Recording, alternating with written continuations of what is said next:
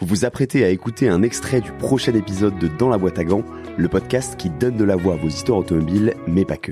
J'ai, c'est bizarre, les mecs qui font le bol d'or, leur truc, au bout de 4 heures, et ils se cassent la gueule, c'est pas possible. J'ai, moi, si je prends une moto strictement de série, je vais faire le bol d'or, euh, je continuerai à tourner quand ça sera fini, les 24 heures.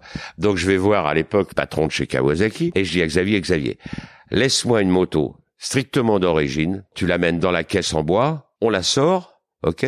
On enlève les clignotants, on met les numéros dessus et on tourne.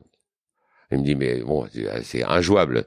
Mais j'ai dit si si moi ça me plaît, je pense qu'on peut le faire. Tout le monde se marrait évidemment. Mais pour le public, c'était la même moto qu'ils avaient achetée.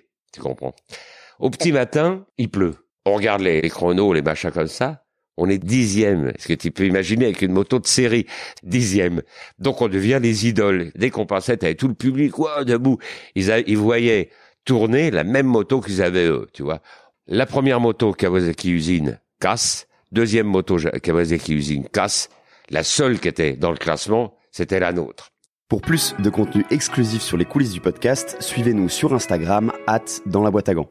Vous retrouverez aussi la version filmée de vos épisodes préférés sur YouTube.